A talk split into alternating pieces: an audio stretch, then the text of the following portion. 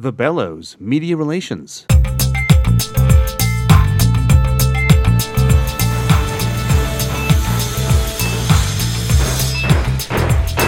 right, cut to edge of stage. Great. All right, color frost. Check. One, two, three. Check. Stand by, please. House to half, house out, lighting cues 1 through 10, sound Hello and welcome back to the Title Block. I'm your host, Michael Cruz, and on this episode, we present another session of The Bellows, a monthly informal discussion about theatre production that takes place in Toronto, this time at Theatre Passe Muraille. In this session of The Bellows, host and carpenter Kevin Hudson talks to media relations professionals about selling your show and growing your audience. Recorded on January 16th, 2017, our panel was made up of Steve Fisher, arts critic for the Torontoist magazine, theatre producer Rennie Reddy, and media relations guru and now three time title block voice, Sue Edworthy. You can now find some more complete bios online at thetitleblock.com. And of course, I encourage you to support the show through patreon.com, where you can help me cover more events like this and bring interesting local discussions to artists across Canada, as well as interviews with Canada's leading designers about their history and their craft. One quick note you may have noticed that there was no show number at the beginning of the recording, and that's because the Bellows is planning to stick around for some time, and it really deserves its own separate branding and stream. As we go forward at the Bellows with setting up our promotions, you will see this and future Bellows recordings migrate over to that site, while I will continue to bring you long form interviews with the theatre designers of Canada on the title block. And now, here's our next session of the Bellows Media Relations.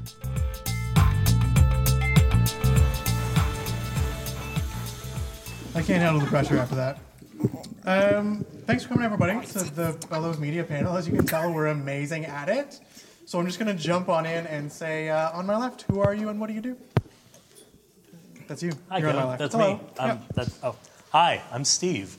Uh, I write about theater, comedy, live music, anything that happens on stage, sometimes a screen or elsewhere uh, that's performance related in Toronto. Uh, I have a weekly column for Torontoist. I write uh, often for Post City, on occasion for Now Magazine, a number of other publications, whoever will pay me.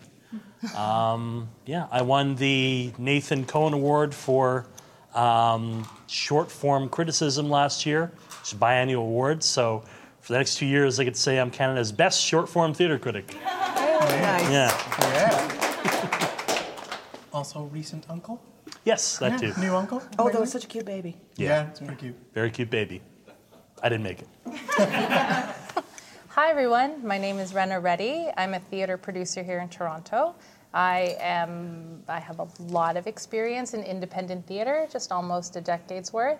Uh, lots of nominations, uh, a few wins for the Doras, uh, and I also do talent and event management. So it ranges everything from weddings, uh, festivals such as Hot Docs, Luminato, and in between. And that's me. So I'm really happy to be here. Thank you. Oh, Cool. nobody ever says that. I like that very much.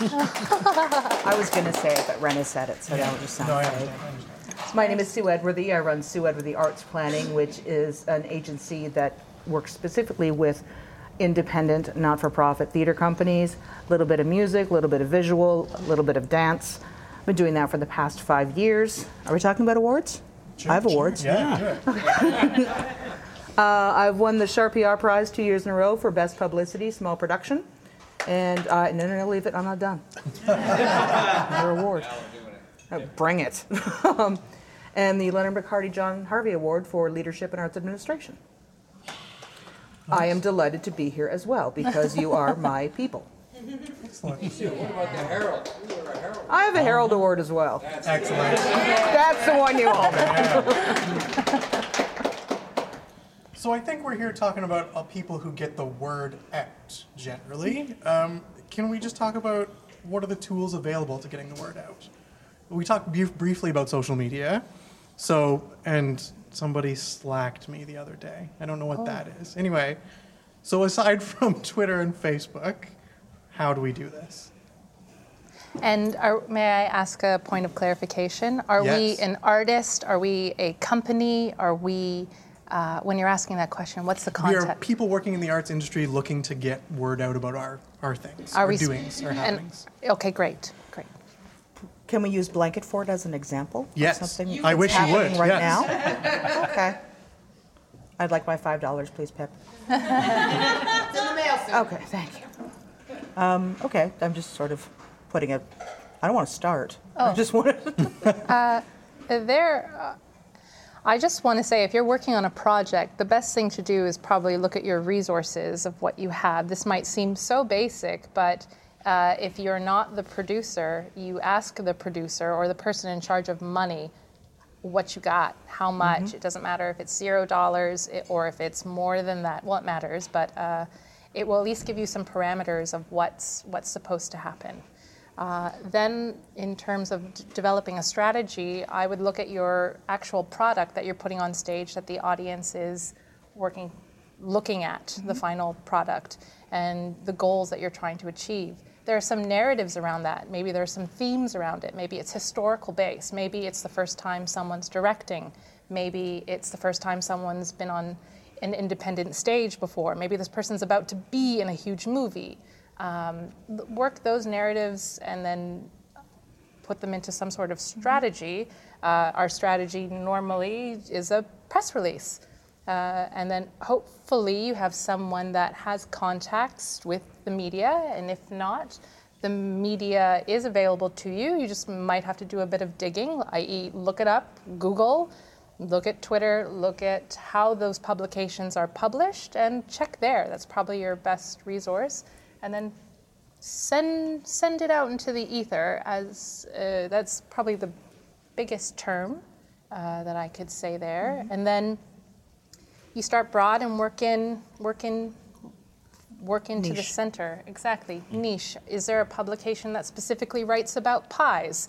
Uh, is there uh, a publication that uh, is there a twitter account where it's mutually beneficial and your values of the play or of the uh, arts leader is, is is in alignment uh, is there anything culturally specific about your show that you're able to promote and reach out to those communities? Uh, and once you niche, go nicher. Who uh, in your immediate group of circle of friends uh, would be interested in seeing the show? Would be interested in paying full price for these tickets?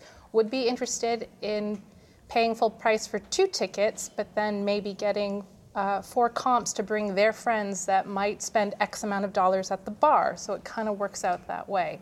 Uh, that might come back to another show if you're working within a season or if you're doing a workshop and then you know maybe you're going on to fringe in the summer like you saw a snippet then you had a good time with free drinks so come to the show a little bit later um, This is good. Can I um please one and- comment about budget? Because Yeah. I agree with you. Your budget can be zero dollars. Your budget can be more.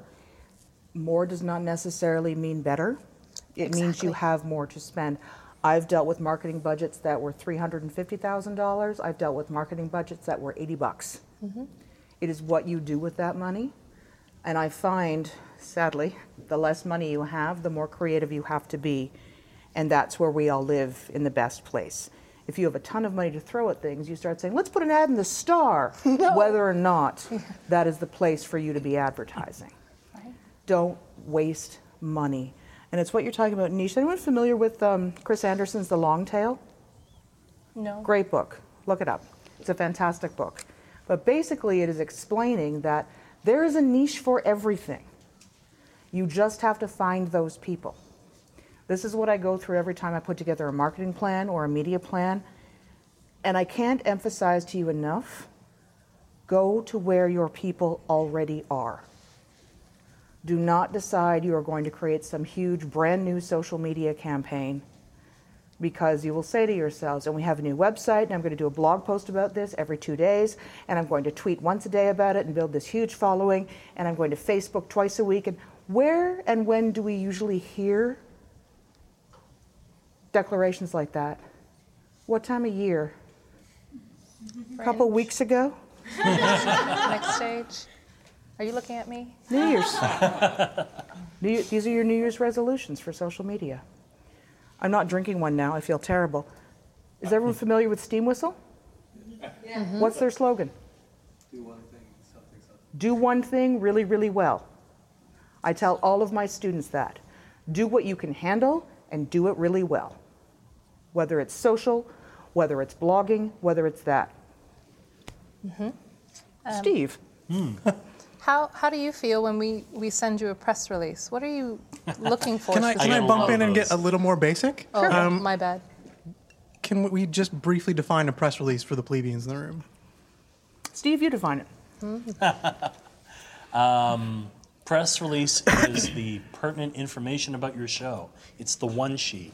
so it's like a one-page document that Um, you. yeah. It's something that uh, a Ideally journalist a, a- ideally a PDF, is that right? Not, not a doc, but a Yeah. PDF. that uh, that will be attached to your email that someone can pull up and get all the details all the details. You you would you would be surprised how many people send me press releases and don't include how much money the show is. That's that's nuts. People are going to be like, how much does this show cost? So if you send a press release and you send it to a, a listing, it's got to have uh, basic info like that. Also, your cast like we were saying, go where your people are, and your people, when you're involved in a production, are how you're going to sell your production, right? So if you don't put your cast name in a press release, um, a lot of times people will just sh- they'll gloss right over it because it's it's the people involved that ultimately you're going to uh, that you want to push forward. You know, the idea of the show, absolutely what the show is about, but who is involved? Because those people are already members of communities that we're talking about, and you know they've made inroads. They may have fans. Oh, We're not talking like hundred thousand, you know, followers on a social media platform, but within a particular community, people might maybe like, "Hey, I saw so and so in that show. They were great. I want to go see them again." Um, you know how is it production people here? Yes, mostly. Mm. You know when you send a, a show on tour, and you send that one sheet. We need these instruments. We need these sound things. We need the floor swept. All of that information. Thank you. It is called a tech rider. A press a press release is your media version of a tech rider. I'm really proud of that. You can be happy. That's that's a very Yay! you Thank you. You can always you can Yeah. always apply just like I'm confused, I'm overwhelmed. There's a lot of information coming at me from like three different people, and I don't know their roles at the moment. But uh, just take a step back and go, who, what, where, when, Yeah. and you can apply those questions across the board. Who, what, where, when, how. Sometimes how is uh, Why? yes, Yeah. that's the content for me. Yeah. But sometimes the how is how much or how is it going to get done, and uh, you can apply that to essentially any question. You, uh, as a producer, for me, um, my goal is that the audience is so well informed by the time they walk through the door that I haven't misled them. Uh, that they kind of know what they're going to see, if not the specifics of the theater production, but at least see energy and the vibe that they're going to walk away from. Cool, I know I'm going to walk comedy, got it. Or Yeah. like, it's about betrayal. yeah, About- yeah, exactly. Yeah. Uh, drama, okay, got it, cool. Yeah. Uh, oh, there's a splash zone. Okay, I might get wet. Like, all right, I'm, I'm down, I'm into it. I would, um, I hope that kind of gives you a sense of where I come from in my perspective. If you're a technician or if you're a producer, remember it's it's your audience that's going to walk away and, and give you word of mouth. So hopefully that the rest of your run will go, and hopefully it's your audience once the show is opened, of course. Uh, I might be jumping the gun a bit here, but when your audience walks away, tweets out about it, hopefully. hopefully, Hopefully. hopefully, and hopefully you've equipped them. You've equipped them with the tools for them to tweet out and to be social, because I fe- uh, that is how we do things now. Yeah. Uh, hope that kind of broad strokes, and maybe we'll fill in the gaps. Yeah, totally. The- if you're sorry. Uh, press release. So the press release is always going to be a universal document. When you send out to all the media in the city, all the bloggers from from the Toronto Star, the Globe Mail, on down to the specialty niche blogs we're talking about, the you know the the PDF of your press release will always be attached. But the email that you send to those people is going to be different. and it should be different because you have looked at their website or their publication and you've read it and you've been like, what are they interested in? What are they likely to say? Yeah, we'd be interested in that. I can't tell you how often I get people messaging me or emailing me saying, hey, I have this band I'd like you to interview. And right off the bat, I know, while they don't read Torontoist. They're sending it to me to my specific Torontoist email address. And I know they don't read Torontoist because we haven't had an interview with a band on our website in like a year and a half or more than that. So can I make a, a resume cover letter analogy there in terms Sure. of press release? Like if, you're, if it's a general sort of, you know, I have a CV that's got my highlights on it, and then in terms of a cover letter, like I'm targeting that to a particular institution or individual who I need to know on a slightly more intimate level. Absolutely. Yeah. Yeah. Right on. So Do I get a point? what you were saying about individual, that's that's really important. Um, like myself, I write for multiple different publications, right? So um, you may be pitching to particular outlets, media outlets, and websites and the like, but really you're going to be pitching to the people who are going to be doing the writing. And then sometimes it may be to their editors, but you're always going to have someone in mind that you want to write this coverage for you, right? And this is where it sometimes will really help to have a publicist. And I would say this anyway, even if Sue wasn't here. But a publicist like Sue is great because she's been doing this for a while. She knows the players. And um, if you can afford the services of publicist, and they're usually quite affordable, um, that saves you from having to do a lot of research about who is writing about what and tailoring uh, your pitches to those specific people who you want to write about your production. Can I say something on that Yeah. note? Michael, you got all that right about great I am? Check- Checking. Do not assume you can't afford a publicist. Oh, it's too much money. They're gonna. We don't have any money for a publicist. For starters, start putting that line out in your grants. People have started doing that now, realizing they do need a publicist, and that's brilliant.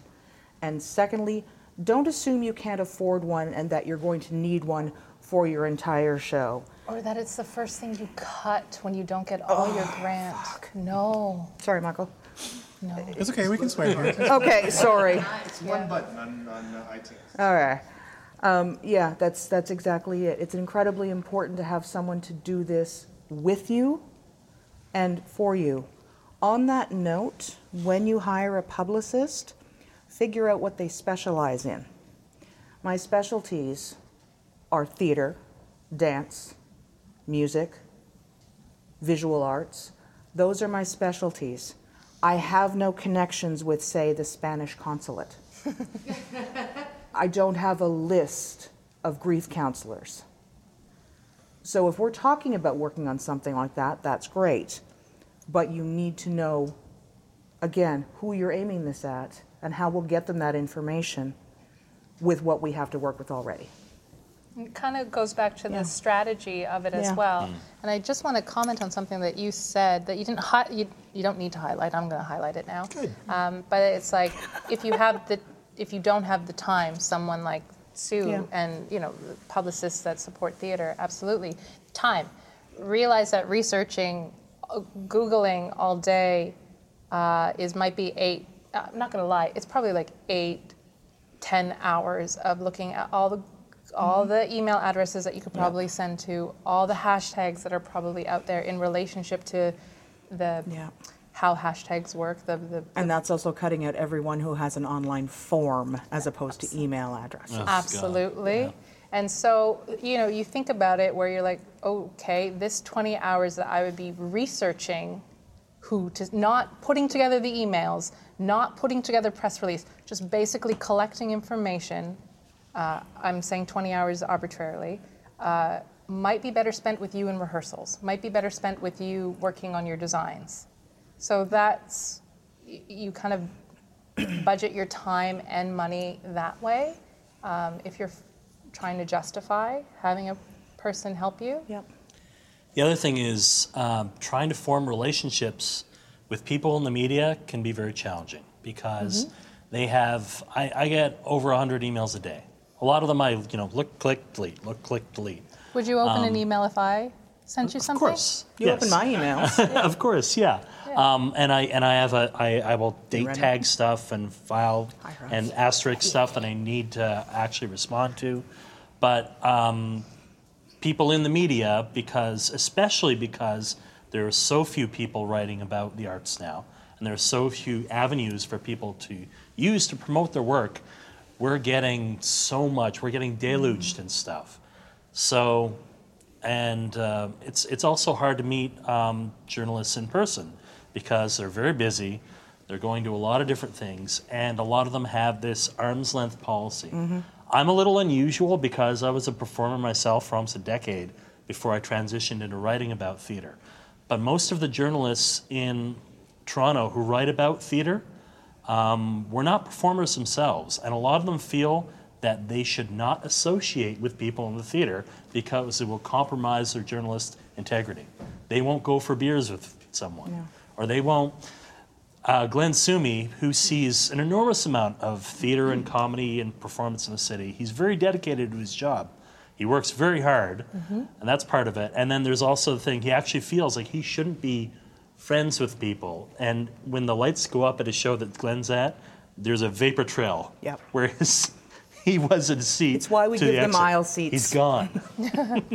so if you have a publicist, they already have a long-standing relationship with these people, and um, people such as myself, and they can work with you to figure out what would be appropriate coverage, which is difficult to do if you're cold emailing people at publications. I think also it's the idea, and it's touching on what you said about there are so few people Yeah. writing about the arts, and you need to figure out where you literally are on the food chain. If you are opening against the Panto, Oh my God. I was just about to if you say. are opening mm-hmm. against Mirvish, Canadian Stage, if you are having Tarragon, a show Factory, during Fringe, TIFF, you are not even on the, you wish you were on the food chain. And I think, my bold statement for the day, I think what I hope social and other forms of getting the word out will help us get past the validation of a Globe and Mail print review. Because it's not happening anymore to everybody. to everyone. It's not just us. I don't say you, I say us. It's not just us. But looking for that level of validation from a publication is harder and harder and harder to come by. A lot of the things I get is I want to be on the cover of Now. Do Or, you? Like when we do this strategy, like when you sit down, they're like, Yeah. "We just want the cover of Now," and I was like, That's all? "Okay." well, just to let you know that the Now magazine dedicates four covers. At least my Yeah. Mm-hmm. most recent understanding is four covers to theater. One of them belongs to SummerWorks, and one of them belongs to Fringe. Fringe. So there are two. Okay. Winter preview, fall preview. That's it there. you What if your show happens outside of those timelines? So that's you just being creative of to where else you can fit in. Is there uh, is there a thematic theme? The, Mm-hmm. for example, the body issue. There were many artists featured in the body ish- issue that just Yeah. happened. So that's you just being creative. Which went During that. huge viral again. Oh, it was Yeah. amazing. Yeah. Yeah. But it is that idea of, of knowing where you fit and when you fit. And I find the majority of my job is not about publicity, it's about expectations. I was about to say that. You're taking It's, the ex- out of my it's mouth. Yeah. expectations. um, and the idea that where do you fit? Where do you stand? When's your show? Oh, it's the third week of October. Fuck me. You out of your mind. Out of your You mind. at 21, I'll show you the emails from Jon Kaplan. We got 19 shows opening this week. Yeah. And 16 of them will all be on the same night. Yeah. Mm-hmm. And I'm not just talking about, you know, neophyte companies. It's all the companies will all be on the same night. Yeah. So, So, speaking on behalf of neophyte companies, I'm feeling particularly intimidated at this point in time, trying to get my No. show out. So, how do I sort of grow the appropriate organs to to draft a press release and just send it to people? Because presumably they're expecting press releases, yeah. Yep. and you can just do that. That's just a thing you can do as a person. Yes. Just draft press release and send it to people. Yeah, absolutely. Yeah. Right on. Absolutely. Yeah. So, is anybody backing me up on this? Because this feels a little like I feel a bit intimidating. Oh no. We don't have mystical Yeah? powers. Totally, but that's Yeah. I, I, yeah. but like as a person who doesn't produce art necessarily, like mm. it's it's not a thing. Like when I get going on a show, it would be like try, approach a venue and be all sheepish and mm-hmm. and try and get some people involved and oh well you do this and that and the other, mm-hmm. and then it's almost asking permission to a newspaper or a, you know to to just do a thing. Here's the information. And these people just expect, Yeah. like, you just expect a press release to come to you Yep. out of the blue for Yep. Yeah, absolutely. A word of advice I will give you is to get someone like Renner and I to take a look at it. Oh yeah. Yeah. Yeah. Yeah. Mm-hmm. Just get someone to copy edit it to Yeah. make sure that, because as spell a journalist, if it's Yeah. spelt poorly, I'm going to assume, and this may be an erroneous assumption, but if I read a press release that's spelled poorly, I'm going to assume that that level of care and detail is the same level of care and detail you've put into the other aspects of your show. Right. Yes. Um, with regard to press releases, tonally speaking, um, I wrote my first press release uh, this summer for a fringe show, and it was uh, comedy.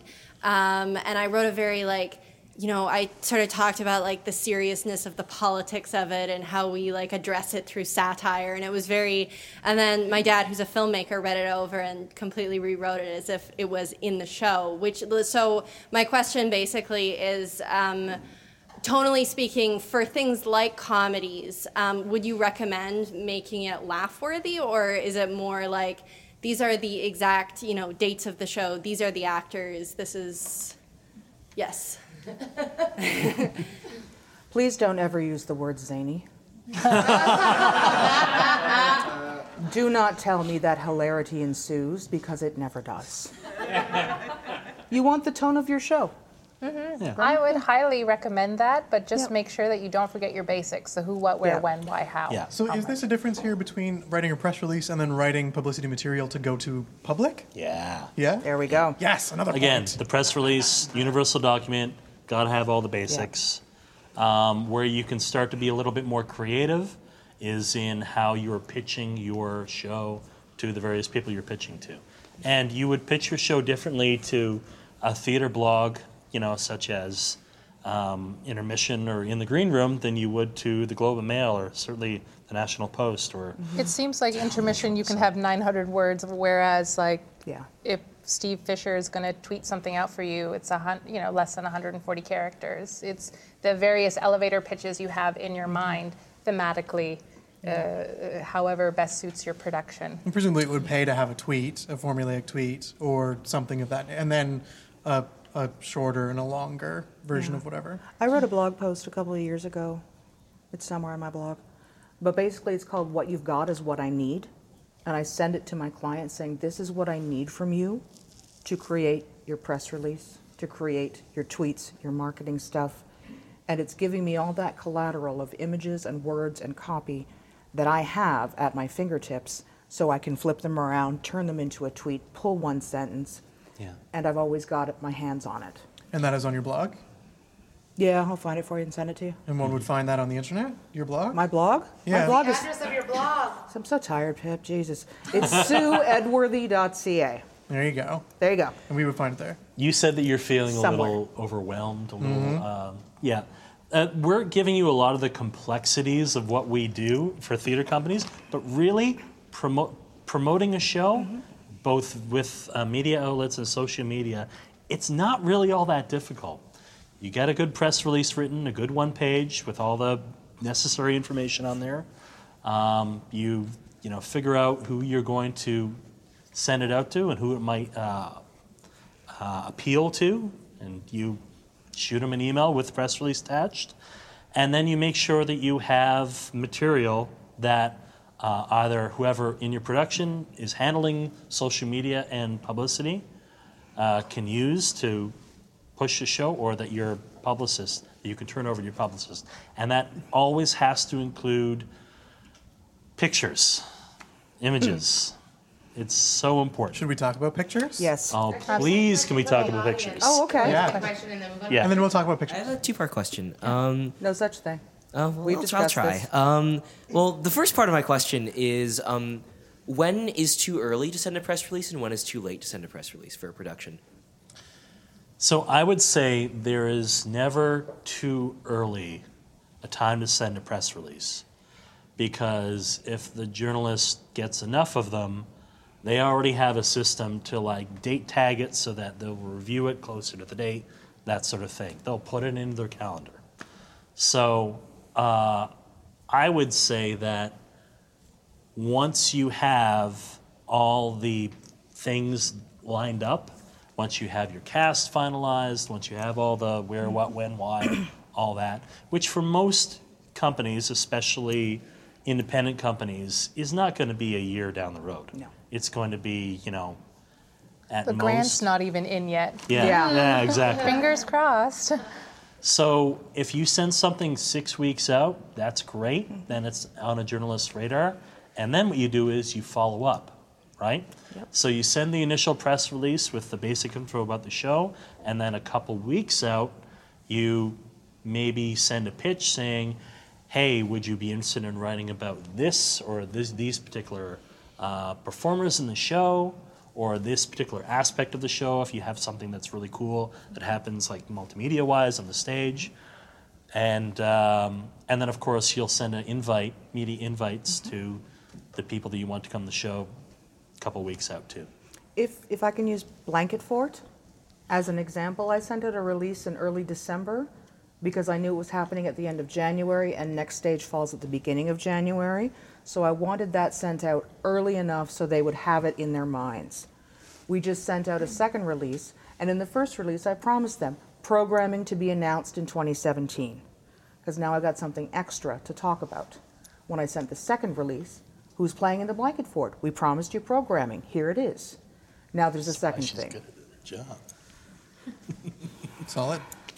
Is that it? Yeah. Oh yeah. The second part of Second my part. question is, um, what are your thoughts versus a digital press release versus a hard copy press release? I don't want more paper. Cool. Oh, like a uh, Why? paper at hmm. the at when you show up at the theater. The press kit? Yeah, um, because I Oh, know um, one of the things that happens during the Toronto Fringe often is Yeah. like I know Romeo and Juliet Chainsaw Massacre. They sent like a hard copy like press bundle to now. Um, mm-hmm. Why Yeah. do you, tweeted about it? yeah, Glenn tweeted about that. So I was just Oh, wondering yeah. what your, your thoughts were about those sure. like little goodie bags. When Goodie I- bags are different. Goodie, Goodie bags, bags are di- different. Different. Mm-hmm. I stopped doing hard copy press kits a couple of years ago. I was phenomenal with press kits. When we did Ching Chong Chinaman, I did the press kits on incredibly cheap thumb drives that I bought in Chinatown and gave them out in Chinese food takeout boxes that were filled with shredded Chinese newspapers. That's boss. It is boss. Yeah. You don't want that shit. you stop by and go, thank you.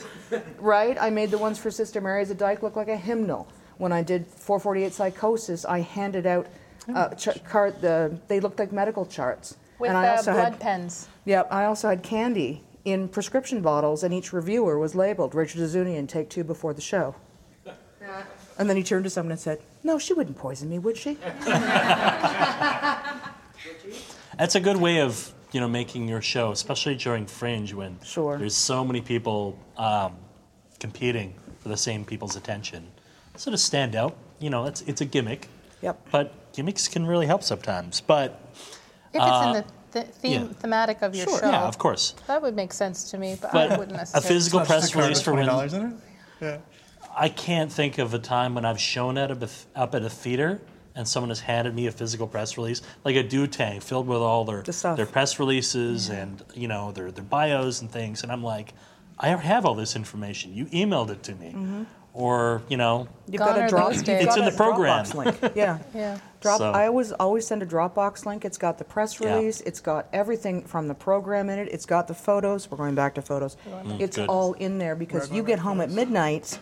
I don't want you misspelling my people's names. Yeah, who's that again? What was that character? You The look mom- drunk. yeah. Like you're saying Steve is drunk. He's not drunk. No, just, He's just tired. tired. So the show was so impactful that you look dizzy. Does that help? Oh yeah, totally. Yeah. So we going back to pictures. oh pictures. Okay, so like I said earlier, um, it's the people involved in your show that are the story. So when a journalist is going to write about your show, um, the ideas of the show, those are all great. They might be there might be a hook on there, but they're going to write about the people involved, right? And you are not going to get any media if you don't have any pictorial representation of the people involved in your show. Mm-hmm. That doesn't necessarily mean you have to have production photos, but it means you have to have something to give to the media to accompany what they're writing. Because unless you just want a little tiny blurb in a listing somewhere, you have to have images to accompany whatever uh, journalist is going to write about your show. I looked it up earlier. May I jump in for a second? Please. I- It was from like Inc.com, which is of course an American publication as still well. fantastic. But uh, you know, it, they just basically said that you have eight seconds to catch someone's attention. The easiest way of doing that is with visuals. Um, 81% of people skim content and just basically go through right to the visual. And then by 2018, 84% of all online marketing will just be visual. So if that kind of helps you and if that kind of puts you ahead of someone else, um, that's it there. Is the photo engaging? Is it representative of the show? Is it representative of the energy of the show? I, I'll come back. I'm sorry for interrupting. No, no, it's fine. But um, a lot of the time, what I've worked with are playwrights who are like, yeah, but the words are so important. Yes. And I'm like, cool. Um, uh, not according to what our media is all of a sudden saying, and not according to what our social media and algorithms are saying. I don't control Google. If an image is getting more traction than your lovely play description, I can't help that.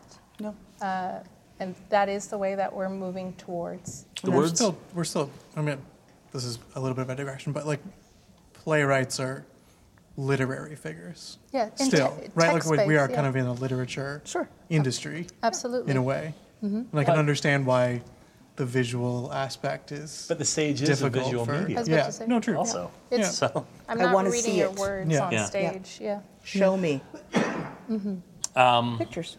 I have used people's iPhone snaps Oh yeah. of their friends Yep. as like banner images for posts sometimes. Uh, they don't have to be these incredible production photos of your actors in costume on stage. If, but if I'm writing about your actor, and uh, certainly if I'm writing in detail about uh, one of your actors, there's got to be an image of your actor to go with that media, the, the, the journalism. Um, Yeah. Sometimes, if I can say this, uh, when that overwhelming feeling comes over, you're probably overthinking it. Yep. You probably are. Just take a breath and be like, oh, I have these photos of, uh, you know, I have these photos on my phone. Use them. Hey, Steve, do these photos on my phone work? Yeah. Just ask. If they Yeah. don't, Yeah. he'll say no. He won't say no. You're cut. Yeah. Like, And you're an awful person yeah, to boot. Yeah, you're boot. so irresponsible and you don't have your stuff together. Like that's not no press release. how that comes across. It's just, is this suitable for your publication? Majority of the time, someone will say yes, and if not, they'll say no. We were looking for something more like that. Okay, that's your path to get along. Get out of your own head sometimes. yeah. I worked in uh, photographic modeling uh, years back, uh, and I tend to scare my clients at the speed at which I can go through the 40 shots that you so lovingly took, and I'm just going flip, flip. Yeah, I'm better than Tinder. Just that one. The thing I would also ask you, if you're trying a gimmick, make sure it works. If you're trying to, oh, I want it to look like an ABBA cover, you better be on point doing that. Otherwise, it looks like you and your friends trying to make an ABBA cover and it doesn't work. And also be specific to the play. I remember once throwing out, not physically, throwing out an entire session. I said, why not? Why not? They're so great. I said, yeah, they're good pictures. They could be of anyone, anywhere. This tells me nothing. Tells me nothing about the show. Oh, look, two people on either side of the stage. Ooh, it just looks like talking heads, and I'm going, oh God, no. Yeah. yeah. Oh, they were full bodies. It was just like here and Pip. Where are you? like like that Yeah. distance. You know, just hmm. standing there. No. Which says to me that there's not like if I Yeah. looked at that visual, I would just be like, oh, it's just two talk Two like people the talking, talking. heads in the, Tells you the phrase sense. Yeah. So you may uh, want to uh, pay to get a professional photographer, someone who specializes in shooting for theater. Dahlia Katz. Yeah, well, Dahlia, but but there's there's others lots out of there too. great- As a good Dahlia's start. fantastic. Aaron. I use her stuff so much. Yeah. And yeah, Tanya now and uh, Actually, if I may, can you make some recommendations, please? Just say names. uh, well, Dahlia Katz. I use her stuff so much Constantly. with Torontoist, all constantly, all the time, because she's she's a director and a dramaturg herself. She's so great at like figuring out. She'll go in to see a rehearsal and she'll be like, okay, yeah, yeah, yeah, and she'll be in and out and she'll get fantastic shots. The best compliment I ever gave to Dahlia was that she finds the best possible thing happening in the scene or in the person and takes a picture of it. Sometimes you're limited in your media time Mm-hmm. uh, when if you have a media day or you're preparing for the shot list. So like as a producerial person, uh, you know, I need a script ahead of time, if I can say that. Like, give me the most updated script. If there's an updated script, I need it because it will help me inform tone, et cetera, et cetera, et cetera. You might have killed off a character, and I have no idea about that. That happened to me once. That happened to me as well. I was like, "Where's the no? Okay." Uh, No, we totally renamed her. Now she's Jewish. that that's Okay. important to know if there are changes. So in in doing so, what was my point? Oh man, this is hard. Update. Making a Thank shot you. list. Making a shot list. Yeah. So you have your media day, or you ask your director. The etiquette is you ask your stage manager when media time is. There's no media time. Please schedule a media time where I can bring in a photographer and maybe some media. If you're so lucky to have media come in for maybe a preview piece, this should happen in in you know if you're programming a season it should happen within the last week of your rehearsals during your tech time. Mm-hmm. Ideally if your piece has found some legs during the tech time i would advise personally and professionally not to have a media day if your production team is stressed during during tech week. Like don't do that to them. It's cool it's fine so during that media tech time uh, you'll have your photographer come in and you might have half an hour to shoot the show. And so you might only have half an hour to shoot a few scenes. So ahead of time, discuss with your director, discuss with your stage manager the most engaging elements that the director wants to show off. Um, that's their expertise. Your expertise is also to narr- to, to continue that narration, and ideally the photographer, it's their expertise to capture it. So therefore, when we send those images labeled, uh, uh, the show title, the actors' names, and the photo credit, ideally within that file, uh, to Steve or someone else like media when it's time, they have it. Because you might not be the person putting it up. That's very often the case. So it might just be Joe Schmo who's never seen a theater piece in, in their lives, and they just throw it up, and they don't know that that's you know uh, Mev Beatty or Kawa'ata in that, and, and so they can't give the proper accreditation.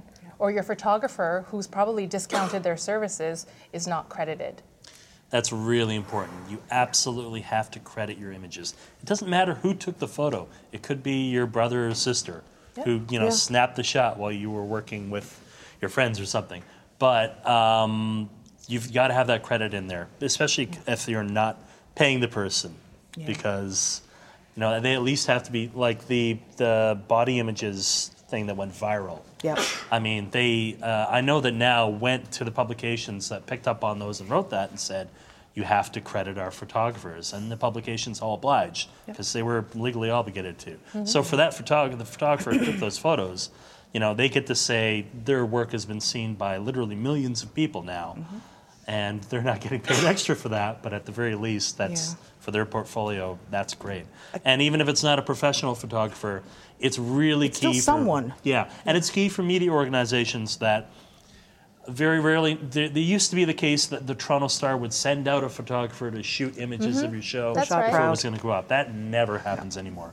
The media organizations cannot afford staff photographers to come and take pictures and play. Not going to happen. So it's up to you to get photos of the people involved and hopefully also production photos. And even I've been in situations where we've had uh, big publication photographers scheduled during that media time. So production has run around, given me a half hour window, and then 20 minutes before they show up, I don't know, Rob Ford did something, Yep. and boom, everyone's over at City They're Hall. gone.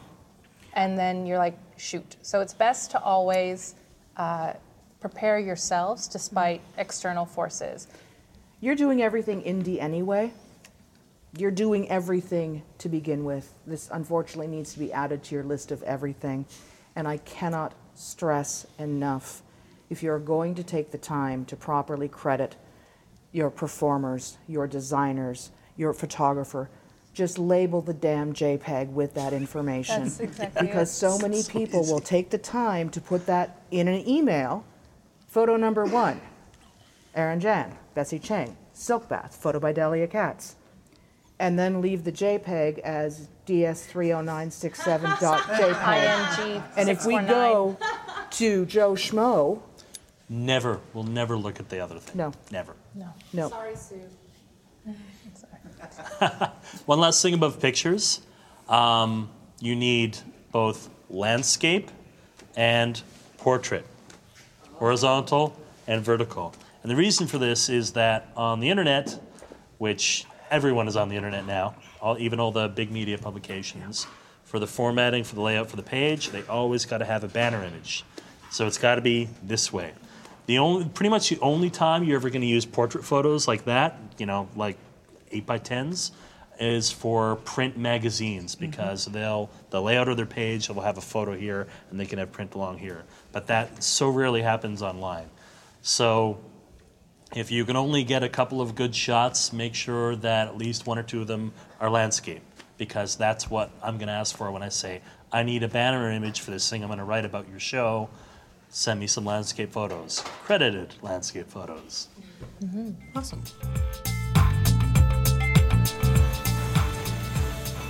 Hi there, I'm interrupting briefly to thank those of you who have chosen to support the title block on patreon.com. I really enjoy doing the show, and I'm not going to stop while I have the time, but it does cost a bit to do the show between equipment and web hosting, and not to mention extra mic rentals to ensure that special events like the Bellows sound as best as I can make them. So I'm asking that you help to, out to cover these costs and help me to continue to capture the story of Canadian theatre design. Go to patreon.com slash the title block podcast and donate a couple of bucks an episode. It really helps.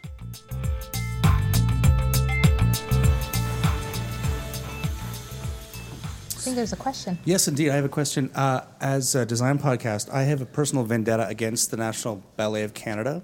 When they post their photos on Facebook, they say photo credit, Bruce Singer. the photographer, and then the prima ballerina, and there's it's a picture of a beautiful whatever it is, and there's no design credit on it at all. It drives me crazy.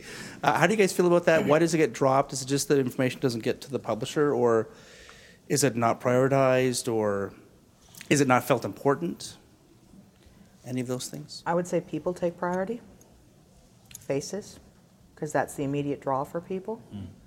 If it was something like that, if it's the Director.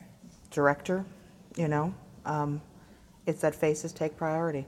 They always do. Faces sell better than than images, and that's what people mostly want to know about, because they may not necessarily. Oh, I've seen Mev Beatty, and that's getting a lot of traction tonight. Um, I've seen. Oh, Mev Beatty, I've seen her in such and such. They're not going to say that about a design.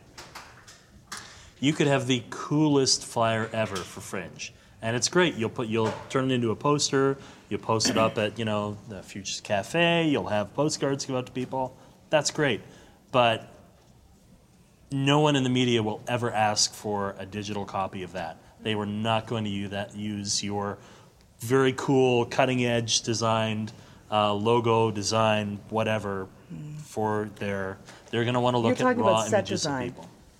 Set But you're, yeah, you're, you're lighting referring to what's in the, the image. Yeah, and I think it's an intellectual property issue too, right? Because that Yeah. designer Mm. owns that design, and now you're using it to sell the show, and so potentially there's a there's a copyright issue. Yeah.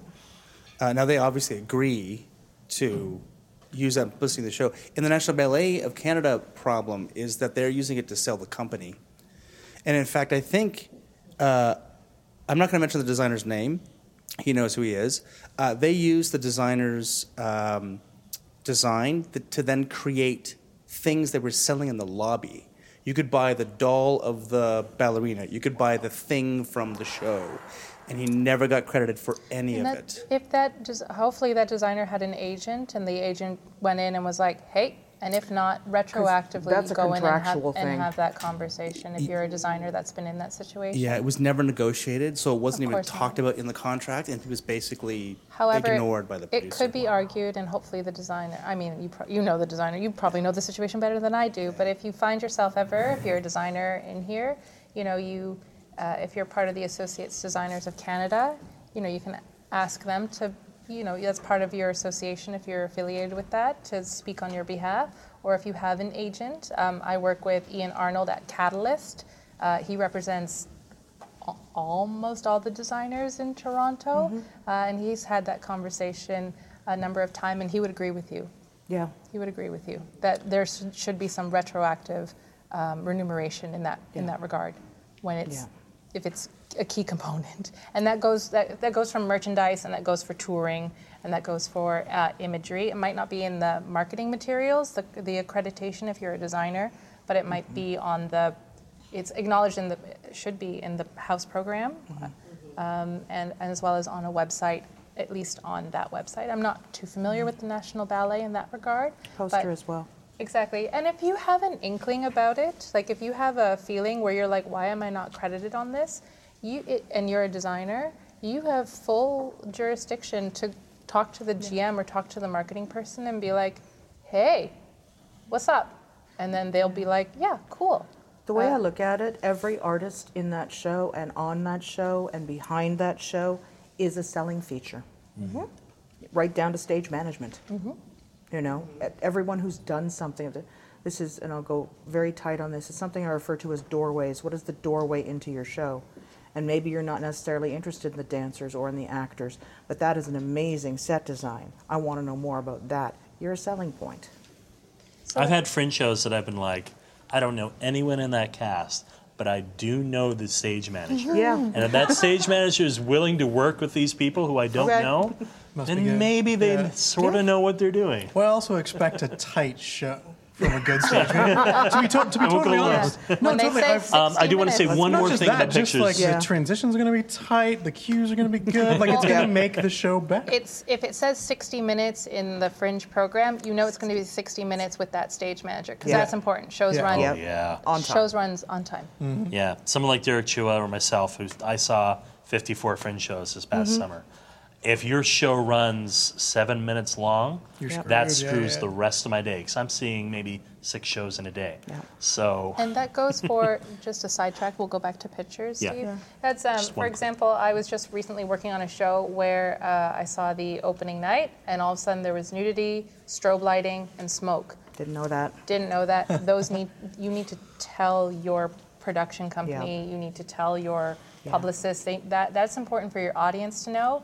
Uh, uh, you Yeah. nudity is just a taboo imagery. You, it's just polite and etiquette to express that. Smoke, you might not realize, but that affects people's breathing, uh, and especially with strobe, you might not know people have. Um, I myself, ha- um, I have many concussions.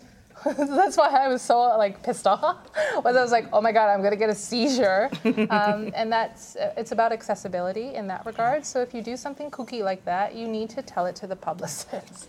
It's When just I- important. When I send out my final release to people coming to the show, here's your Dropbox, here's your photos, here's your press release. Show runs 54 minutes, no enter, 8 o'clock start. Amazing. Boom. Oh, love it.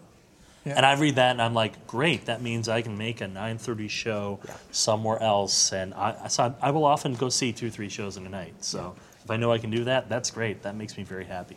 Pictures. I want to say one more thing.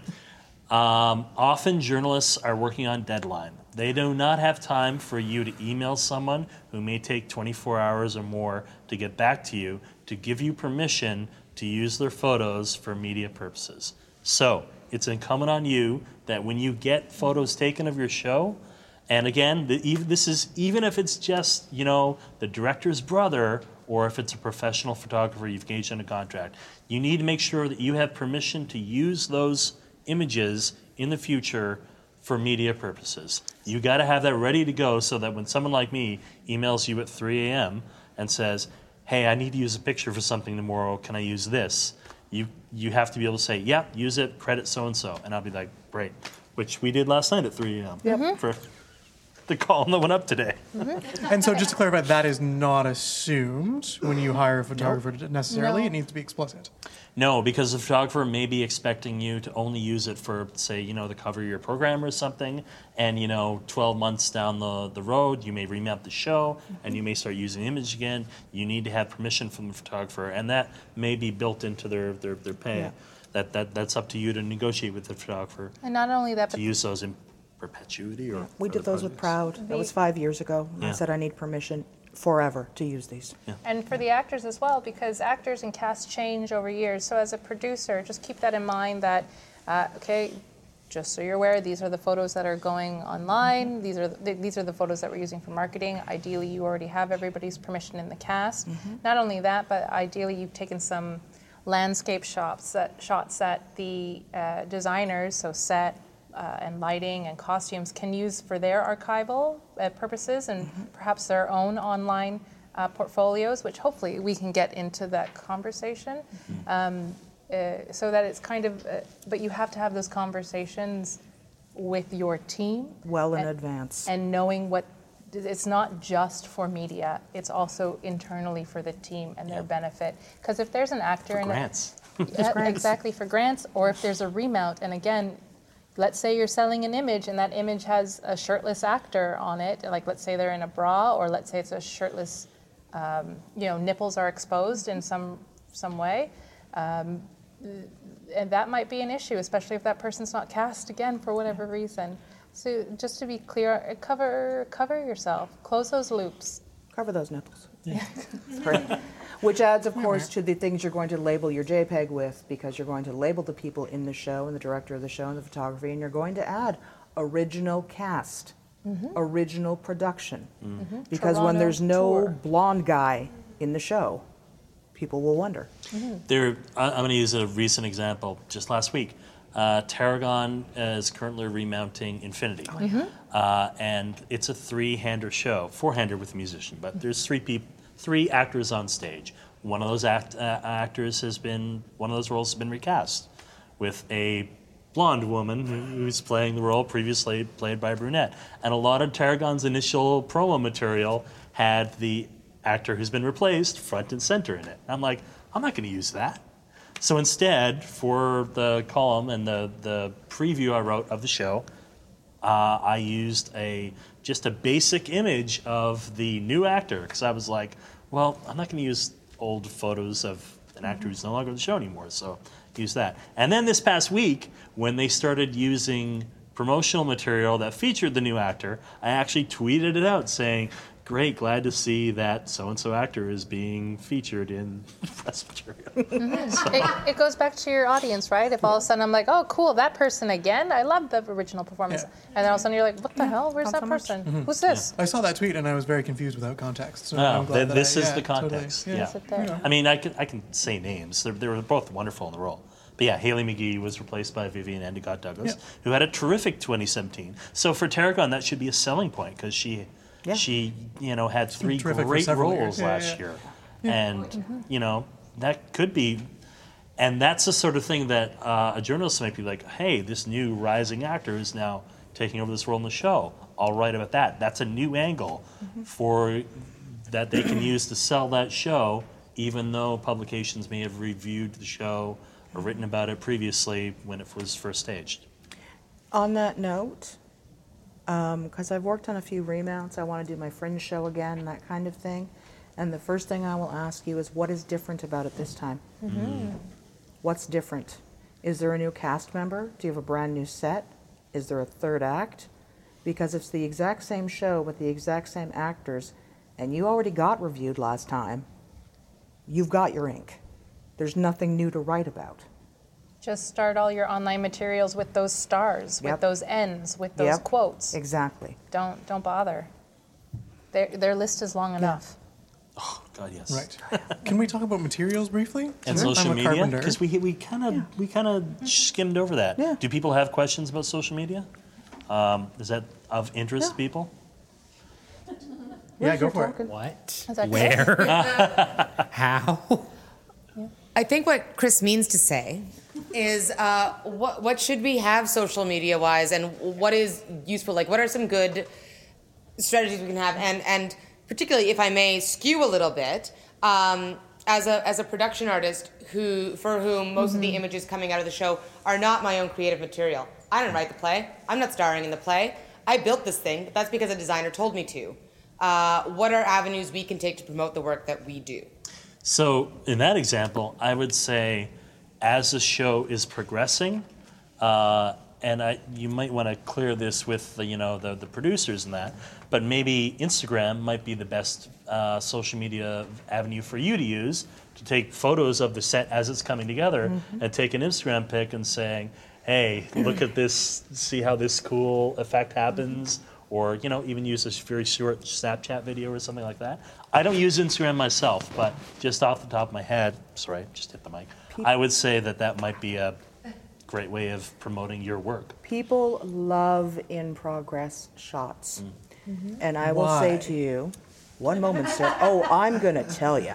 and I will tell you very quickly what I tell every student I have, every workshop I teach, is that because we live in this, we forget that normal people don't do this for a living. They have no idea. They have not a clue, said with love, as to what the hell. They don't know there's someone called a set designer. It's not elitist. It's no, just that they're, just re- they they're don't really do it. not aware. They're not. I have no idea what goes on at tax time at H&R Block either. I don't live there. But you need to remember that to many people, what we create is magical and they want in on it. And this is what I talk about when I talk about doorways. Letting people in to know these things. People love in progress shots. Oh my God, it's being built. there. Do you know what the absolute best traction item I post for every show is? Most likes, most smiles, most whatevers? The picture of the effing box from Incredible Printing. Posters are here, and everyone loses their minds. Everyone loses their minds. Something's happening. It's exciting. Finally, I get it's to the hear about box of, you know, they're always in my flipping house. I'm just gonna next time take a picture of a box of nothing and say they're here and see what happens. Those are the yeah. They love that shot. I'm in on it. I'm in on the corner of your filthy living room with the boxes of flyers. Um, you teach social media. Yeah, I do. Uh, I teach it at Humber and at yeah, Ryerson, and I teach workshops. So, um, What? and you teach it to millennials and Generation Y people I who do. are, who are. So, what are some of like very very quick tips you have for people with social media? I would say that you should use the social media that you are best suited for. Mhm. Steam So- whistle. Yeah. Um, so I, I use Twitter, and uh, I don't use Instagram because I'm I'm a terrible photographer, which is why I love looking at other people's Mm. photos and using those because I I just do not have a good eye for taking them myself. Mhm. Once I see a good photo, I'm like, that's great. So I don't have an Instagram account, but Twitter I'm I'm pretty good at. Yeah, you are. But yeah, I live you- on Facebook. Yeah. Yeah. That's my house. Whereas, um, so for like my personal business, so um, I'm a f- I'm freelance artist. I stepped away from my full time theater job about a year and a half ago, uh, just to kind of light my load, clear my head, reass- do the personal reassessment that we all do as artists. My artistry, how I describe myself, is that my artistry is like management and organization. That's my artistry.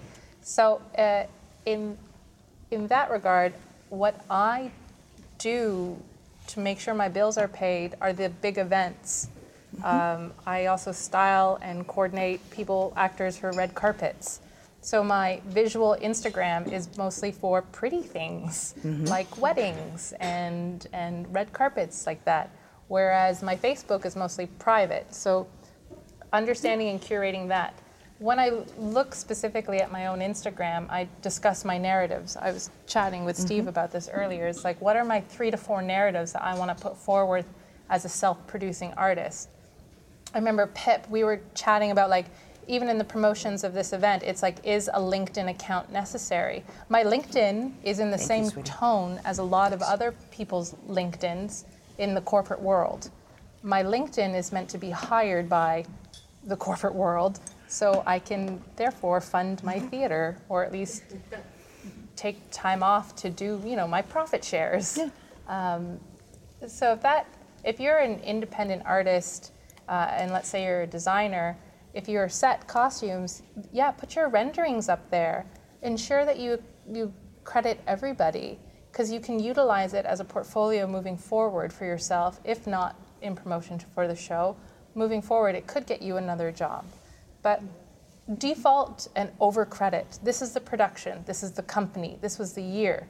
And if it is a shot from the production itself, credit the lighting designer, credit everybody else that you worked with.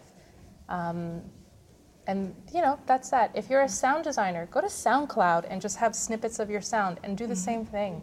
There are lots, if you want, you know, a website, there are cheap websites for you out there. If not, Tumblr is free. Um, and try to keep it up to date as much as possible.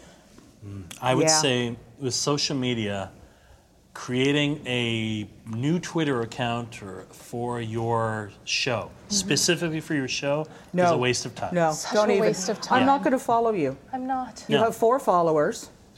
You are following 179 people. You have 10 shows. You are an egg. no eggs. Yeah. None.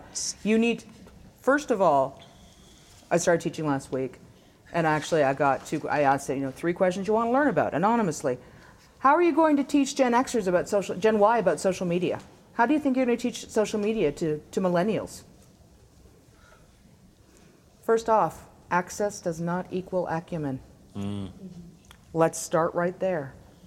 Secondly, I will go back to the steam whistle analogy. Do one thing. Where do you live? Aaron, where do you live?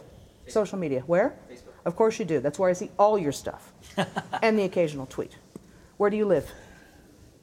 Social media. I don't mean like Laidlaw Street or anything. yeah. Where do you live? You. You? Uh, Facebook as well. Facebook. Michael Cruz, where do you live? I live everywhere. uh, Facebook, Facebook for personal, Twitter for news. There we go. And this is problematic because I'm the same way, and I get Facebook friend requests all the time from people in theater and comedy who, if I've met them, I've met them once very briefly. Mm-hmm. And I, I use my Facebook for, you know, I use it to keep in touch with friends. And I have friends with a lot of performers, a lot of people in the theater and comedy music communities. But they're people who I've, you know, seen and developed a relationship with over, you know, years maybe. Mhm. Um, they're people who I would stop and catch up with on the street if I saw them. That's It's my nice way of putting it. benchmark for Facebook.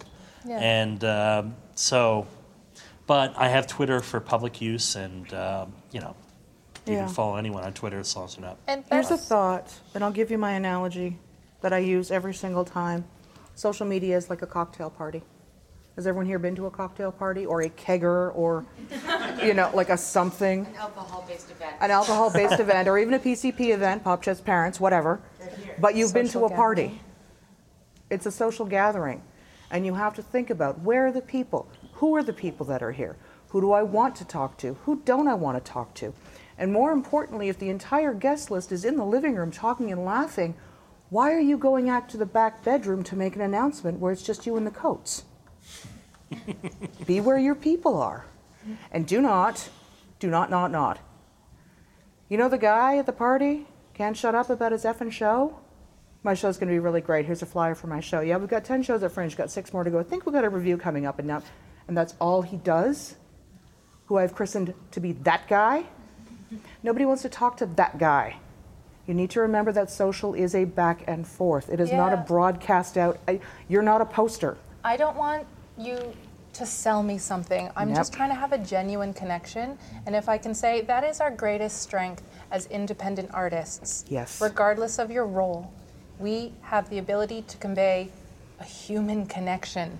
And so, granted, at the beginning of this conversation, we started macro with the who's your audience Yeah. and send out your press release. But it's really the micro relationships Yeah. that are going to make you feel good at the end of the day and remind you why you do this. Yeah. And so when you're late on rent, I'm never. Just dead, I'm never late on me, my yeah. mortgage. They just take it whether I have it or not. yes. Um, it- so when you, you know, you, push comes to shove and you're like, why do I do this? And all your friends get to go on sexy Instagram vacations and you're like, why do I do this?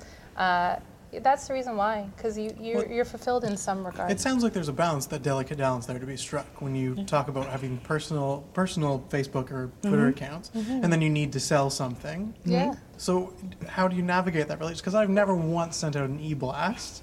I know this is going back a few years now, but like for that reason, like if it comes from me, it's it's a thing that is personal. It's not somebody else has told me to do this. I think, I think because of the industry we work in, yes, it is a fine line, but it's easily straddleable. Mhm. Yeah. Because what we do is personal. Right. We're not writing about accounting. We're not posting about the latest in jujitsu such and such. And I will talk about anything in art that I love. I don't work at Canadian Stage. I saw Red there a few years ago. I lost my mind about it. I made you go see it. I'm like, you have to go and see this. And I am sober telling you this. You have to go. It's art, man. Rising tide lifts all boats. That's true. Yeah. And if you don't want to be on it, that's your prerogative. Yep. Just realize that you might be playing catch up when you come to your senses in a few years. Or, But it's or- true. Or if you're, you're seeing there's no longer a mutually beneficial relationship because you're not, you are not giving to the way now people are communicating. Yeah. But so if you, uh, I highly advocate for public and private accounts. I'm a, oh man, I'm not, how do I say this?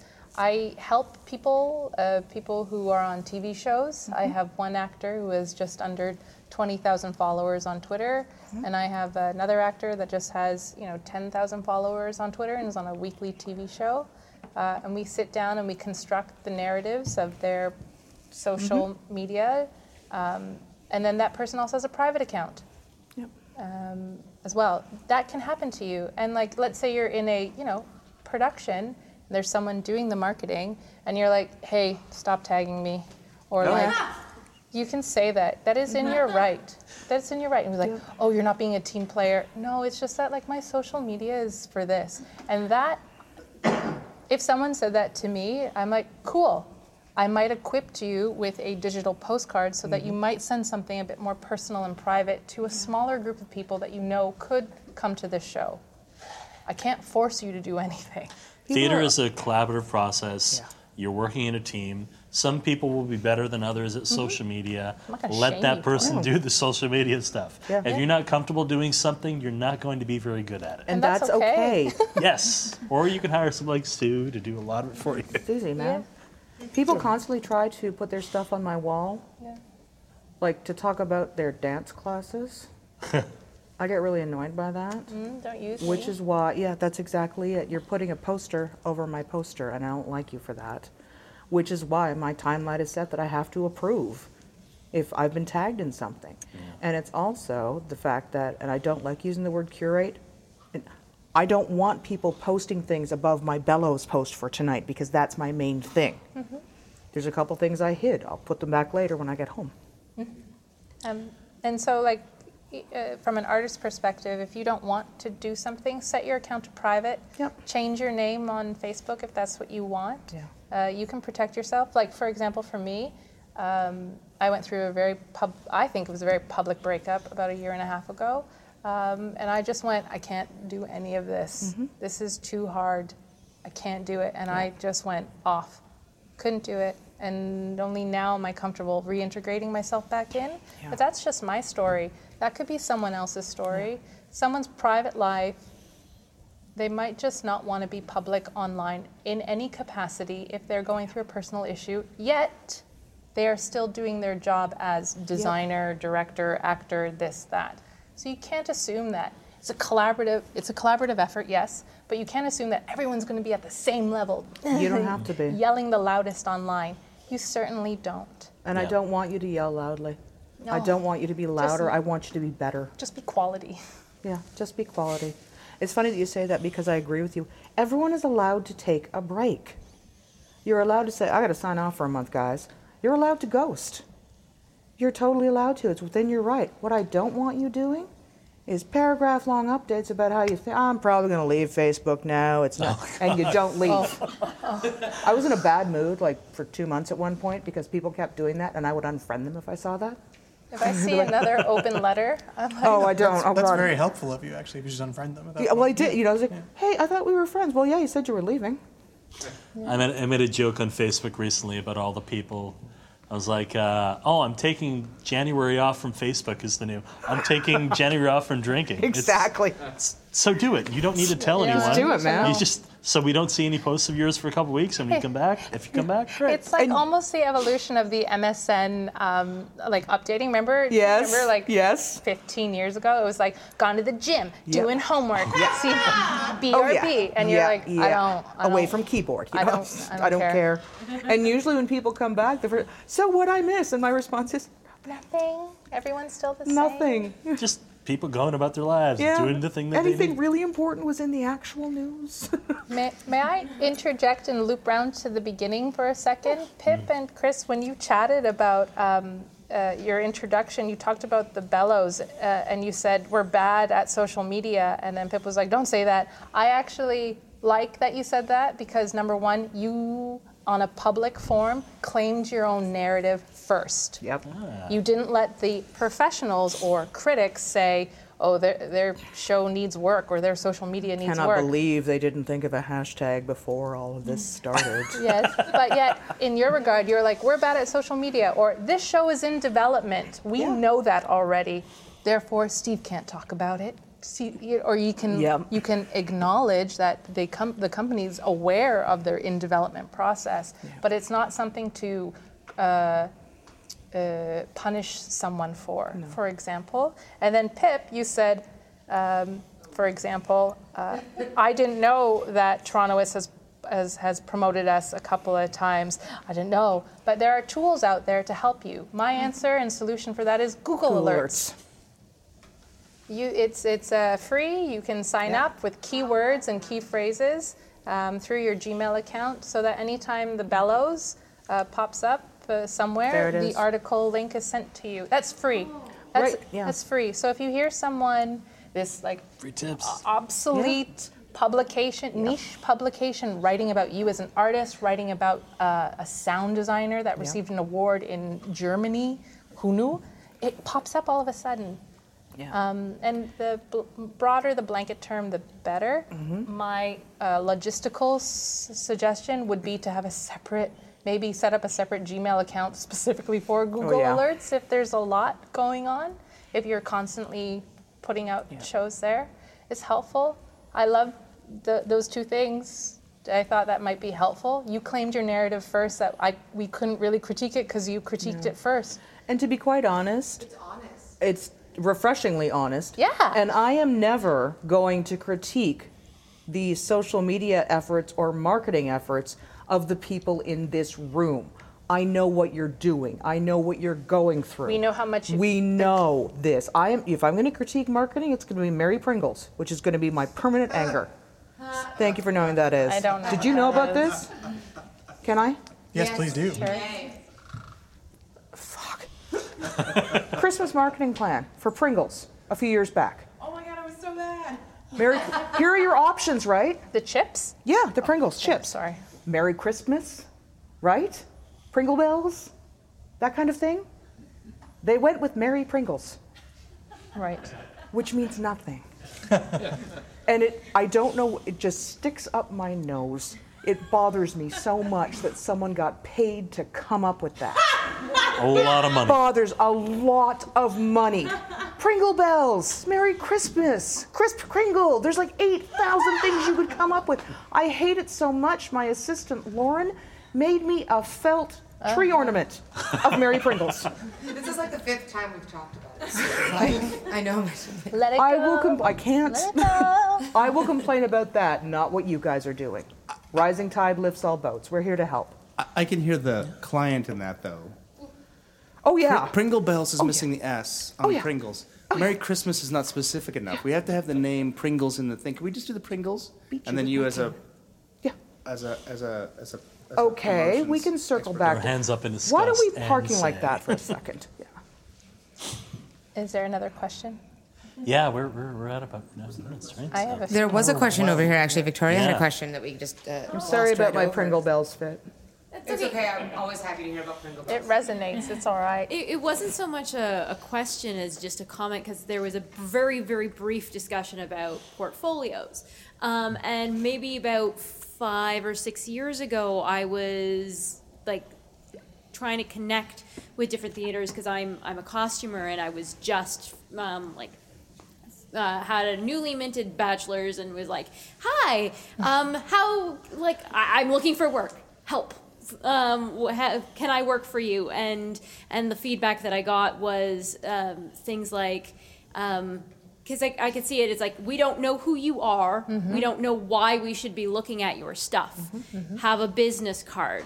Have um, have an online portfolio so that I can look at what you have um, and make that uh, and make that assumption. And so I very like didn't know what to do. I got a Tumblr because it had already preset like Easy. Yeah. yeah, somebody made it. a layout for me and I could just go and post it and I didn't have to try and figure out FTP or or something HTML. else that's an acronym that I couldn't tell you what it means. Yes. Um, and all all I did outside of that, other than ed- figure out how to edit some colors and maybe a font, was put a uh, put a URL on it, like uh, my own domain name, and that's it. And I kept being like, I'm gonna have an, an actual website. A friend was trying to help me design it, and it's been five or six years, and it's still that Tumblr page, and I still get people who tell me you have a really great website, um, and I've gotten hired from this stuff, and it's just a Tumblr page. So you don't have to have much. It's, it's just it's something. Maybe one day I'll have a real thing, and I'll be a real adult with a real website. It is a real But- website. It exists on the internet. yeah. It exists. It's not this like weird doing it right. hierarchy of Well- like, oh, now I have a legitimate website. To be quite honest, there. it used to make people legitimate when you got business cards because you actually had to hire a designer, and then they'd have to design them, and then they'd have to go to a printer. And letterhead and, and, and, and business cards were what made you official because they were expensive and time consuming. Now, anyway, it's been democratized. You too can have an amazing website through Tumblr. Yeah, exact same thing with my business card. I, Yeah. I went to Vistaprint. They had a set like a pre preset Yeah. thing. I liked it. All I did was say I want this to be shiny, and that was the only input that I did other than my own information. And every time I pass out a, a business card, somebody's like, "Oh, this is so pretty." Mm-hmm. And then I was at the CITT event this weekend, passed out a business card, and they're like, "I know where you got that," and they passed me back like the oh. exact same design, but they Nice. changed the colors on it. And I'm like, "I know what you did. It's great. People love this one." Well done. Yeah, great minds So- think alike. So it doesn't it, it doesn't take much, No. and and I keep being like, oh, I should be doing more, but then at the same time, the little working? that I've done is enough to get somewhere. And when it's not the, you'll be, I don't want to say forced, but maybe inspired creatively, mm-hmm. creatively, cr- to, Creatively? creatively to do something else. You will. It'll be, it was all right. Look how easy that Congratulations. What is your name? Oh, I'm Victoria. Victoria, congratulations on doing it right. Boom. Well done. Victoria, what? Oh, um, Banjovic. The, the costumer? Banjovic. The costumer. Yes. The costumer. Or, Oh, amazing, Or yeah. because I have a and because I have a a um, I have a Slavic last name that is difficult for people to Mm. uh, read, let alone recite and type.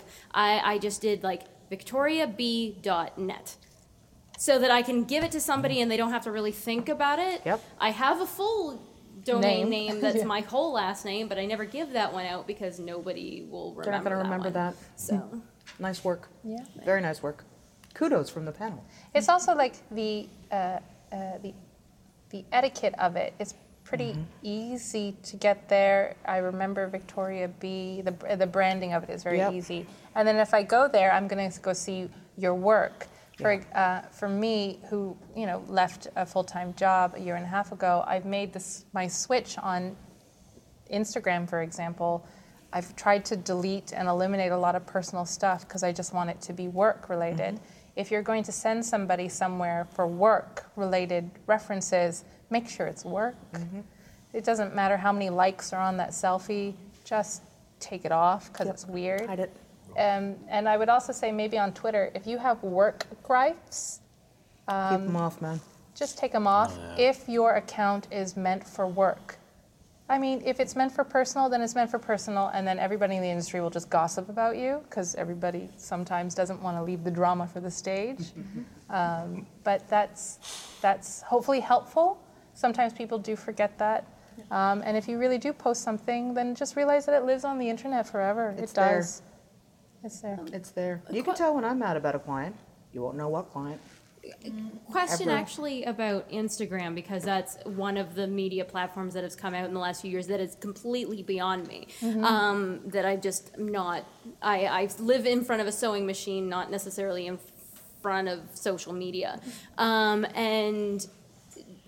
Instagram seems to be the thing that everybody's like, "Oh, do you have an Instagram? Oh, do you have an Instagram?" And, and What's your I- handle? What's your yeah, handle? and it's it, is that a really big tool? Like as for me, it's not so much about selling shows; it's about selling me. Mhm. Um, but is that i- is is that a big uh, a big thing as like um, like a LinkedIn is your online resume? And so is the is the Instagram the same? What do you want to use it for? That's the thing. What's the goal? I, I like I personally I don't I don't know because I I don't. don't have a smartphone and Then so don't. Oh, therefore then I'm don't. not Then don't. posting things. If you don't have a smartphone, then You don't have to. It only exists on smartphones. You've got your Tumblr. Are you anywhere else? Keep it up to Um, I'm on date. Facebook, You're but fine. that's just a my You got that two is my places. personal account. but- You're where you need to be. You don't have to have one. Like, look at Vine. Vine's done now. gone. Gone. people had Vi- people had Vine accounts for like Yeah. a hot minute, and then It's over. and also the upkeep is a lot. Yeah. So if you don't have someone dedicated to that, you spend all your time creating this content to feel interesting on the internet. When you're like, oh Jesus Christ, I'm I just so want to tired do the and want a art. sandwich. I don't know. I mean, Yeah. Instagram. Uh, speaking as somebody who builds something, Instagram is actually really exciting. Um, Mm-hmm. and, and speaking as somebody who builds something, but also a certified luddite, um, the sort of like if people like the creative process, Instagram's kind of the platform for that. Yeah. Because you can you can lay out patterns on a cutting table, for instance, and you can show that process start to finish. Because on my portfolio, I would have finished works, but I wouldn't Totally. necessarily have How did you the Yeah. make this? Yeah. in progress stuff. Totally. It's and what I, you, I've I mean- noticed on some Instagrams is for woodworkers, they do things that I don't, uh, that I do differently. And so I'm able to see, oh, they tilted this at 30 degrees, whereas I would use 25. And because they can post their creations step by step. And that's really interesting to me as a, a person who builds stuff. And as a person who goes on Instagram, To look for stuff that's being Occasionally. built. Yeah. Um, Yeah. Coincidentally, I don't, it's uh, Google Images Yeah. generally, but yeah.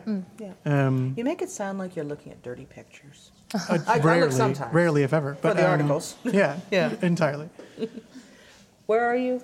Where do you want to be? Where are your people?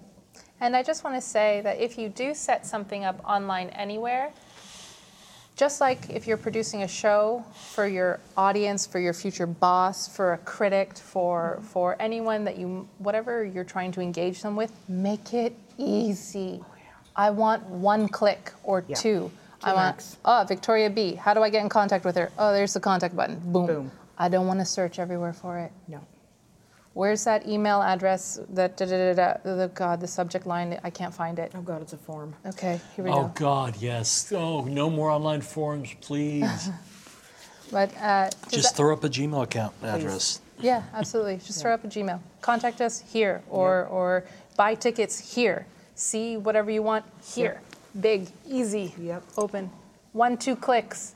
If I'm clicking three or four times, I'm not buying. No. I'm not spending my money. You're not getting paid when I that was building a course I was teaching one day, and I said, guys, how do I make this live? They sent me back a list of instructions that was a page long easily. And my personal favorite was when they said to find the section labeled such and such. It took me four clicks to find it. Like, not even find it on the page. No, don't do that to people. Front and center, Where's the address of the theater? please. And for for example, let's take next stage. For example, uh, people outside of the theater community associate it with factory theater, not realizing that it's you know it's actually the winter fringe, and you know they rent it from factory theater. So lots of people are googling next stage theater festival factory theater and then they'll get the factory box office. So like that's why factory theater staff is sitting there answering phones directing them to it's it's making it easy for your consumer and ideally you're having the foresight to to to avoid problems or issues or customer service things like that. In a world where everything is like at factory theater uh, no bad example we're like at this this at customer service issue problem air canada uh, you know like hey like mom- that's Yeah. the fastest response and people are very quick to be negative before they're being positive um, so i mean i feel like we already have enough challenges as independent theater so let's Yeah. not give them more And you're also talking about the people who will take the time to say, hey, at Terrible Theater, I can't buy tickets. I won't waste my time. I'm just Yeah. not going to buy tickets, and you will never know. You will never know why I didn't. what are you missing, right? Who are you missing because of that? People are like, I can't be bothered to complain. I'm tired now and want to watch Netflix. I'm staying home. You know, uh, Michael Cruz, a final word. this may not be a small topic, but I uh, I um, run a small nonprofit on the side, Mm-hmm. you know, because I'm not that busy. And uh, we do a lot of marketing to our people who sign up for our newsletter. Mm-hmm. So we have about a thousand people on our list. Nice. And I am uh, obsessed with the fallout from sending out a, a newsletter. So I send a newsletter out, and then I lose six people. And then I send out, and then we gain the- whatever. Uh, fundraising is probably the biggest question of, of what is the etiquette generally around how often you should send these out. Do you is it is one email a me bugging people, one email a week bugging people? What You're do you think me is weekly the for money? no? Well, well, I'm not. I could like, if you that, that that's what. But what is the like? What is the general etiquette for contacting people through email and and how do I know I'm doing it right? I want to hear from you if you have something interesting to say. That's it. It used to be, well, we send out our newsletter every Monday at 10:30 so people can get used to finding us every Monday at 10:30. If you have nothing to say, don't send it to me. Don't make up content. I remember when I was working on Proud, we hit August and we'd announced the cast, we'd announced the crew, we'd announced the venue, the design, we'd announced everything and there was nothing to announce. And I was so desperate for something to think of, I finally said, okay, we're working on budgets this week. if you would like to give me a call or take a look at one or discuss, or, you know, donate, because I'm working on budgets, that'd be great. We'll be back next week with interesting stuff. Yeah. Frequ- frequency versus consistency versus quality. Yep. Again, like how would you like to be chatted with? I don't Mhm. want to hear I don't want to hear from you only when You you're want something. Yeah. Yeah. There is an organization in town who only contacts me when they want something. There are many. Only one? Yeah, I was supposed to say that. You don't have to always use Collective Court as an example. So is there, are we sliding to a do unto others conclusion? Yes. Amazing. We already know the audience. People. Obviously, if they're contacting, s- if if a, a company or a person is contacting us weekly for some reason, they haven't done the audience check, the Yeah. demographics. We're poor. Yeah. like, we don't have Yeah. extra money to give. Yeah. We we understand that working in the arts is that we're all under resourced and strapped for cash. So uh, let's continue to be creative, and that to me says sloppy. But people will they will contribute money if they feel like they're part of a community. If they feel like it's part of something. Mm-hmm. Yeah. Like the Storefront Theater when they had their flood. Like Yep. they raised money What when they need? they ran their campaign last year for their soundproofing, which Yeah. then didn't happen because they never got the lease. But it's fine because now they have an, a decent nest egg to invest into finding a new space. So and you know no one, I can't imagine anyone who contributed to the renovation campaign that they ran last year is going to be like, well, I want my money back because you're not actually spending it on the renovations to the shitty space that you got evicted from. Yeah. so, Yeah. If it's real and it's worth it and it means something, I donate all the time to fund what you can because I love the people. It's the value set that hopefully that you've kind of capitalized on. And I, I don't care. Uh, The last donation I made was to a Next Stage festival. I said, please make it anonymous, and I don't want a thing. Mhm. I don't care about the thing. There's enough stuff in my house. Just here, make good art. Yeah, I find Please. that people are harped on perks. It'd be like, oh, we can get this. And I'm like, oh, God, I think they just want to see the show. Yeah. And Yeah. so having that option, if you're doing a formal fund, which you can, Mhm. I I did find that the Fringes Yeah. platform is the best to go It's through. fantastic. They don't take fees off, that Yeah. type of as great as uh, yeah, Indiegogo, for example. Like Yeah. the Fringes Fund What You Can is probably the best platform for us. Like they're, it's made for people like I'm bringing Kelly in to talk to my Ryerson class. Excellent. Yeah. It's made for us. And like, if they have the option, and if you create the option of like uncheck, like I don't want the perks, uncheck it. Like, just save need it, save your money, man. You know, or I'm going to see you in six months' time. You still have the button for me? Like, don't worry about it, man. Yeah. Oh, I'm so sorry. The buttons are coming. There was just Yeah. like a really bad order in the designer, one. and I was like, yeah, yeah, yeah, ay, your show, your show closed. when when we did Proud, and this it's a very different example because of the nature of the show and the controversy surrounding it. But I said to people, I said, "Okay, your donations, you're going to get a, a cool name, like you're going to be in a cool category, like the McDonald's. Uh, I named them all after money people. Yeah. And in terms of benefits, you get nothing. You get nothing. I have, I have more than enough to do than think of benefits and make buttons. The benefit you will get is that you will know every cent you donated meant went to creating art. And there's no champagne ta-ta-ta or, you know, framed posters and because I know when the show closes, I'm really interested in running around framing 20 posters for people who donated 50 bucks. That's high on my list. Exactly, unless you had a very, very, Yeah. very big uh, name Yeah, attached to the show. exactly. For, for example, All Our Happy Days Are Stupid, Yeah. uh, written by Sheila Heti, Jordan Tannahill went to New York. For example, uh, Sheila for, we, for our Indiegogo campaign, she Mhm. signed scripts. And that was an actual marketable thing, a that was of quality that brought in more money than it cost in time, effort, Exactly. and materials. Mm. We're, Yeah. we're all clear. We all, you guys know this already. Like Yeah. this, you know this. I hope Under that- perks. Do you really need more crap? Check here if yes. That sounds about right, I think. Thank you so much. Thank you so much. We good? Yeah. We're more than good. We're more than good. Yeah.